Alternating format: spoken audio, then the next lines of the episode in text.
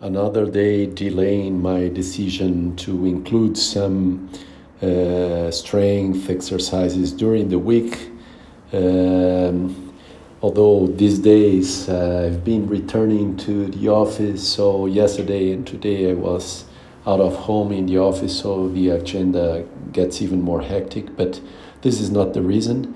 Uh, the fact is that uh, I didn't include anything new uh, during the weekdays. Let's see tomorrow, Friday, but I think uh, most probably only the weekend with the run and the tennis.